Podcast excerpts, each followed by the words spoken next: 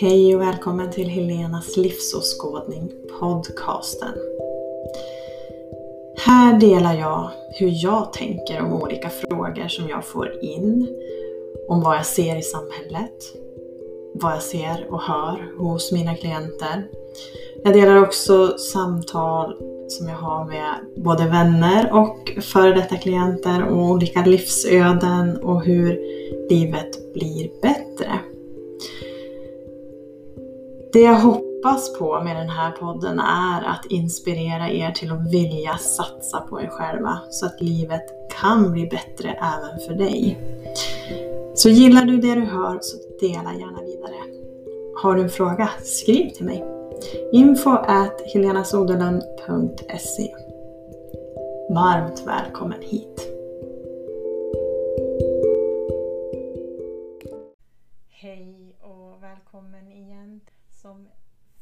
Andra veckan i rad nu tänker berätta om min upplevelse för mig själv i skogen. Eh, förra veckan så pratade jag ju om eh, bakgrunden till varför jag valde att dra till skogs i fyra dygn utan någonting annat än en skrivbok med mig egentligen. Eh, jag pratade en del om hur, varför jag valde att vattenfasta under de här dygnen och eh, ja, lite hur mina tankar gick och också i stort vad, vad upplevelsen blev den där, de där dygnen. Idag tänkte jag att jag skulle gå lite mera in på djupet i vad, vad händer egentligen med ens tankar och känslor. Eh, man kan ju säga att själva upplevelsen var ju som ett litet forskningsprojekt från min sida. Att se hur, hur man reagerar utan några yttre stimuli. Och hur mitt system upplever att inte vara påverkat av någonting utifrån eftersom jag har ett känsligt system. Ehm, vi generellt människor har ju tendenser att skapa strategier och en form av beroenden i, i vår vardag för att Dels för att vi lever i ett prestationssamhälle eh, så att vi, är väldigt, vi blir premierade av att göra helt enkelt. Eh, men också för att kanske få bekräftelse eller få känna att man duger. Eh, men framför allt tänker jag för att slippa känna så mycket. Vi är inte så himla bekväma med att känna vi människor, eller vi har inte lärt oss helt enkelt hur man hanterar sina känslor och då är det väldigt lätt att skapa strategier att hela tiden vara igång och göra för att slippa känna det, vi funkar ju lite så, när vi väl stannar upp då bubblar det upp grejer. Eh, och är, är vi då inte bekväm med vad som bubblar upp så är det lätt att man håller sig igång. Liksom. Eh, jag hade också en intention att förutom då att bryta det där beteendet, för jag är expert på att hålla mig sysselsatt det, det är lite som ett beroende. Väldigt kontraproduktivt med tanke på att jag inte ska göra så mycket. Eh, men hålla mig sysselsatt är ett sätt för mig att, att inte vara i min kropp skulle jag säga. Eh, vad jag också hade som intention eller som mål egentligen med de här dygnen det var också att dyka in i mina överlevnadsrädslor som jag har ett, ett gäng av kan man säga. Det, det, är också en del i ens human design som man kan titta in på. Och jag visste att jag hade några och framförallt två stycken som jag ville eh, bryta igenom och, och syna skulle jag säga. Eh, och jag vet ju som sagt att det funkar så att när man väl tvingar sig själv att stanna upp så händer det saker. Eh, så det, det var liksom det stora målet. så. Så nu är frågan då hur det gick. eh, och jag kan säga att det första som händer när man kommer ut sådär i, i skogen, eller som hände mig, det var ju att det bara blev väldigt, väldigt skönt. Mitt system släppte ju all press. Hela nervsystemet vart som i en sån här lättnadens suck för att jag, jag kände mig totalt fri i att inte behöva göra Eh, och den friheten är ju god att hänga i ett tag. Tack vare att solen sken så var det ganska god att hänga i längre tag än vad det kanske hade varit annars. Men eh, första dagen utan sysslor var ju rätt skön.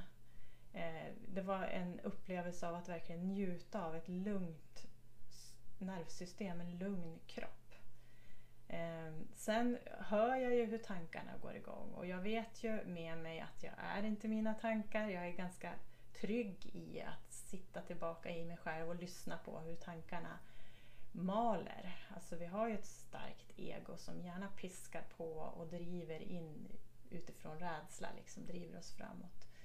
Eh, och eh, jag, jag, är rätt bekväm att lyssna på det där och det är rätt underhållande mellan varven kan jag säga. Och höra hur otroligt kreativt eh, sinnet och egot blir när det inte är stimulerat. Eh, jag hade nog kunnat åstadkomma en hel del i den där lilla skogsgläntan om jag hade agerat på alla egots nycker och idéer. För kära någon. Eh, när det hade gått kanske ett och ett halvt dygn. Jag hade i alla fall sovit en natt och kom igång dagen efter. Det enda görandet som jag tillät mig det var att yoga. Och det var syftet för att jag ska ner i min kropp helt enkelt. Jag kan inte flaxa omkring här uppe konstant utan jag, jag behöver komma ner i kroppen och yogan hjälper mig att göra det. Eh, och jag är ganska duktig på att smita ifrån yogan i, vardagslivet. Så att, så att eh, jag tänkte det, det blir en bra sysselsättning där. Eh, som stödjer själva upplevelsen. Så jag, jag skapade en liten morgonrutin och en eftermiddagsrutin med yoga. Eh, men när det hade gått ett och ett halvt dygn då började ju sinnet bli rätt uttråkat. Eh, och när jag då inte agerade på alla impulser och alla idéer som det presterade då börjar ju saker hända även känslomässigt. Det börjar bubbla upp saker. Och precis eh, som jag ville eh, så handlar det ju om en grundläggande fundamental rädsla som såklart bubblat upp. Ehm, det jag märker är då från att sinnet är ganska underhållande kreativt till att det börjar bli lite uttråkat. Och ju mer uttråkat det blev desto tråkigare, alltså känslan av tråkigt börjar ju närma sig ytan. Och tråkigt är en ganska laddad känsla för mig. Eh, tråk, att ha tråkigt är lika med att jag är tråkig, är upplevelsen. Och när jag började öppna mig för den känslan så blev det ju liksom... Det är ju inte tråkigt som är den, den stora rädslan. Utan det ligger ju någonting djupare inunder och det är ju en djup, djup meningslöshet. What's the point liksom? Vad är meningen med livet? Är det inte mer än så här? Jag hade ju varit då ett och ett halvt dygn utan några distraktioner alls och det hade inte hänt så himla mycket. Eh, var det inte mer än så här? Jag kanske inte, det kanske inte hände så mycket mer med mig. Jag kanske jag kände mig ungefär lika som hemma, bara det att jag var lugnare liksom i systemet. Eh, vad är det för mening då med livet? Det, det liksom närmade sig mer och mer det där djupa ifrågasättandet av vad, vad är meningen med livet, helt enkelt.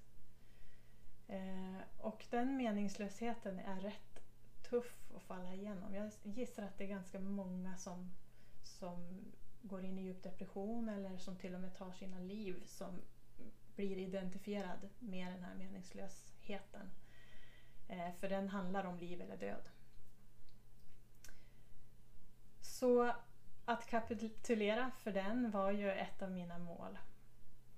Eh, och eh, det kan ju vara extremt tufft om man inte är van att processa sådana här tuffa känslor.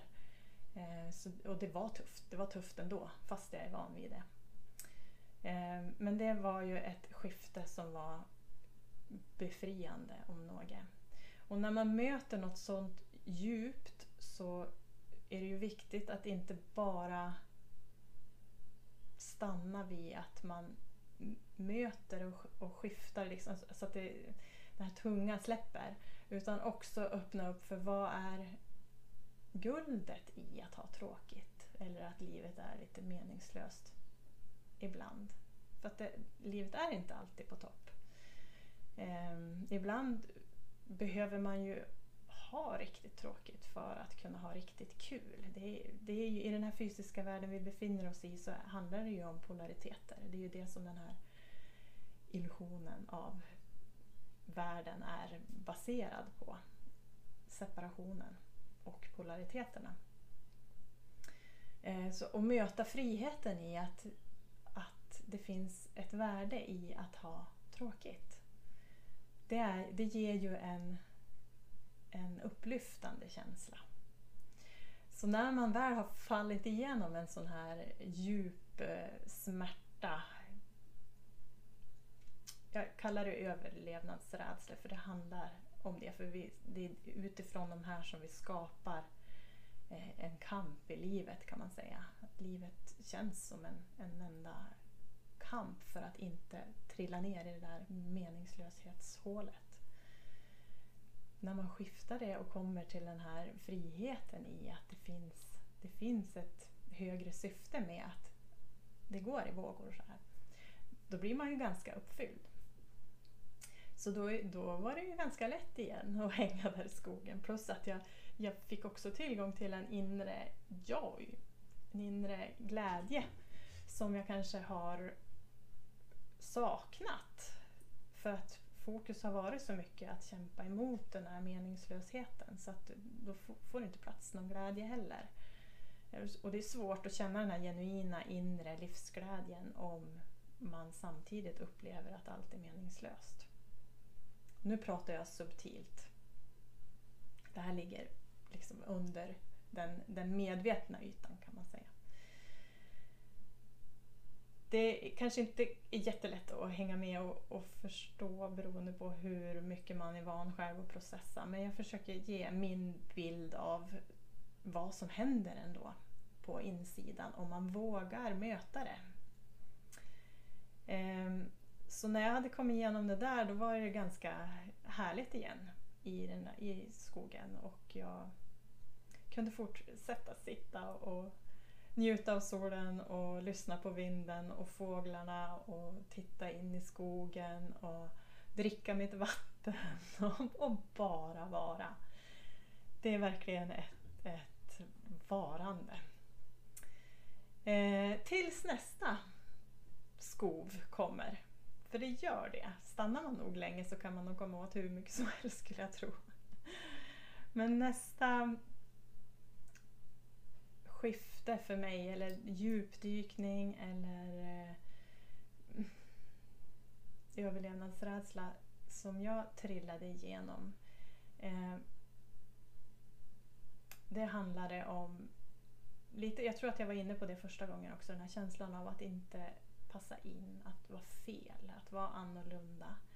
Eh, och när man dyker in under den upplevelsen då är det ju att vara otillräcklig, alltså att det på riktigt är någonting fel med en. Det är ju en stark rädsla. Och en rädsla som verkligen piskar på en att bli väldigt vaken och hänga med och anpassa sig till allting utanför en. För om man inte passar in eller om man är fel eh, så att man inte är tillräcklig för sin flock till exempel så kanske man blir utesluten ur flocken, man kanske blir förvisad. Och tittar vi tillbaka i mänsklighetens historia så innebar ju en förvisning från ens stam att man ganska sannolikt dog. Så det är också en överlevnadsrädsla. Det är verkligen på liv eller död. Att man får känna att man tillhör och är tillräcklig, att man bidrar med sitt varande i sin stam, i sin flock, Eh, i sin existens. Eh, och det var en, en eh, tuff nöt att ta sig igenom. Det är nog den tuffaste processen jag själv har processat faktiskt. För den satt riktigt, riktigt djupt. Och att skifta den och komma in i en känsla av att vara tillräcklig. Att jag, bara jag är. Det handlar inget, inte om att vara på något speciellt sätt ens. Utan jag är och är tillräcklig bara genom att jag är. Det öppnar ju upp för en, en trygghet som är bortom ord. Eh, och en trygghet som är också bortom den här separationen, illusionen, polariteterna. Allt. För det, det, är ingenting som kan rucka en om man har eh, förankrat sig i jag är-upplevelsen. Um, ehm,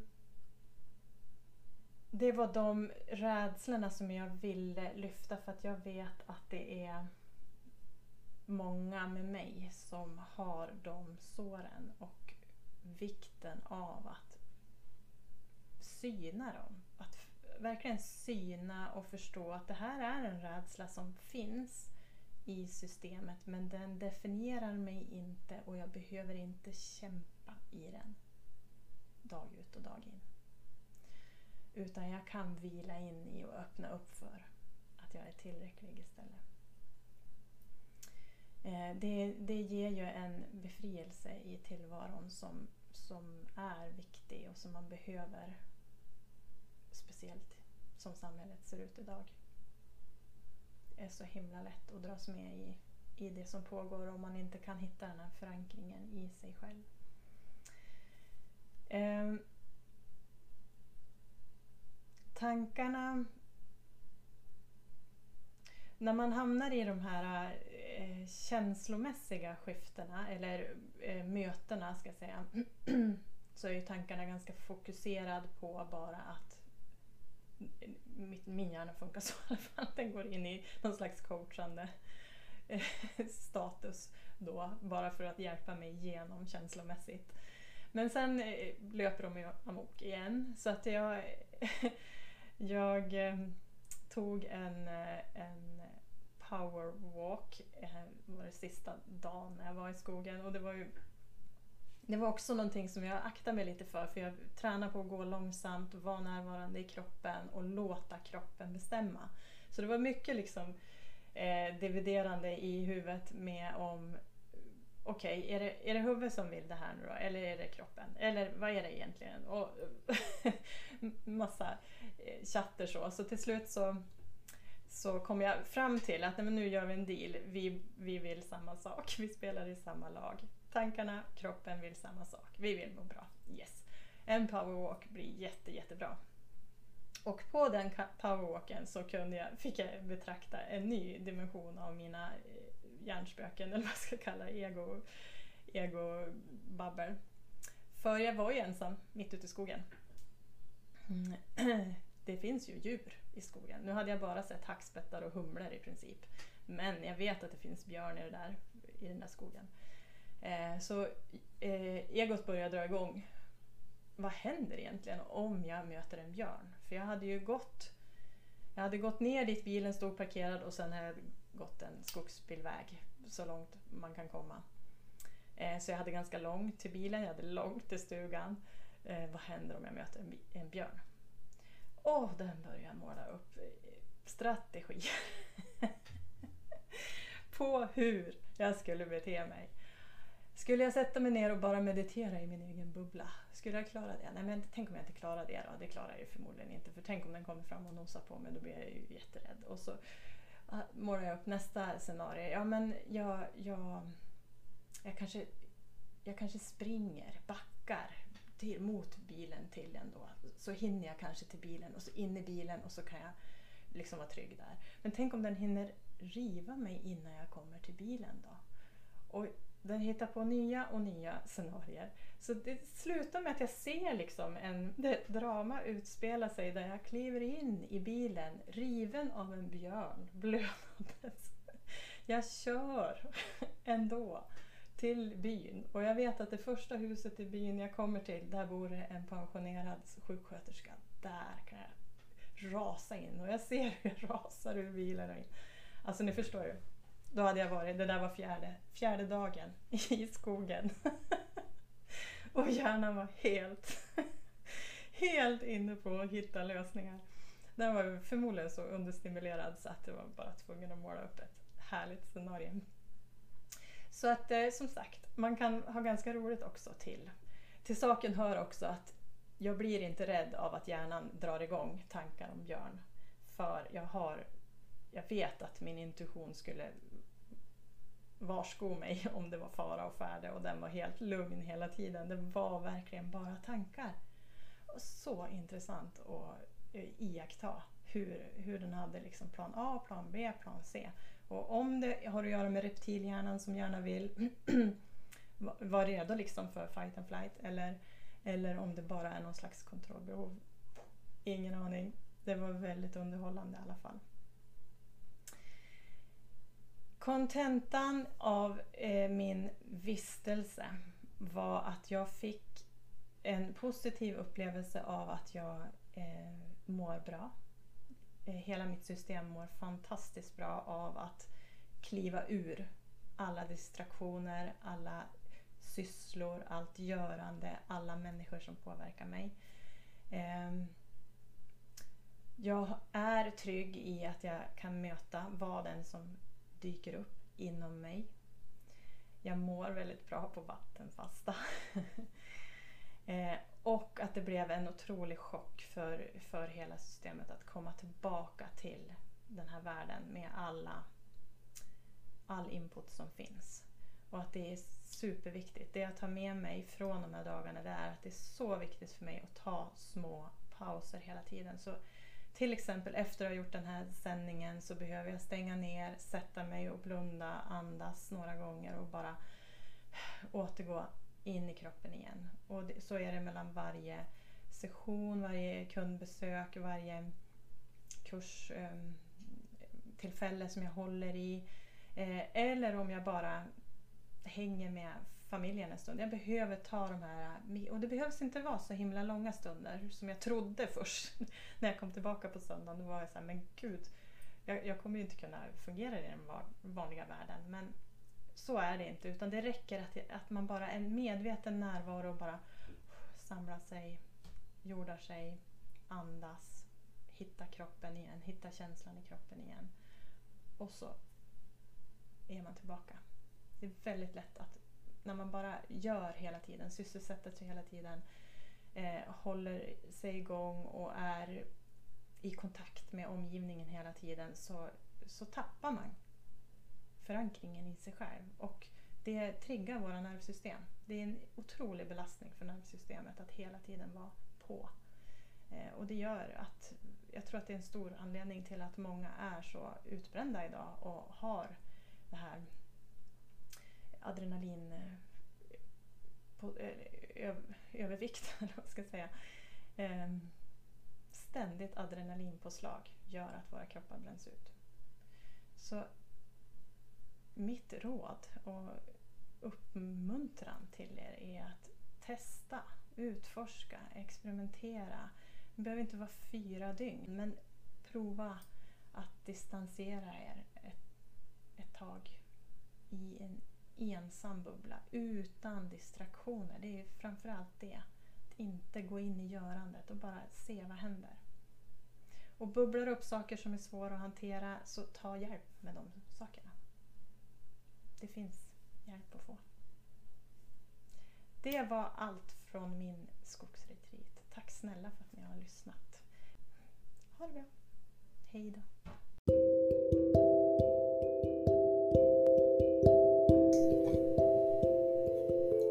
Skriv gärna till mig om du har någon fråga som du skulle vilja ha mitt perspektiv på. Eller om du har någon reflektion på det jag pratat om. Tack för att du lyssnat.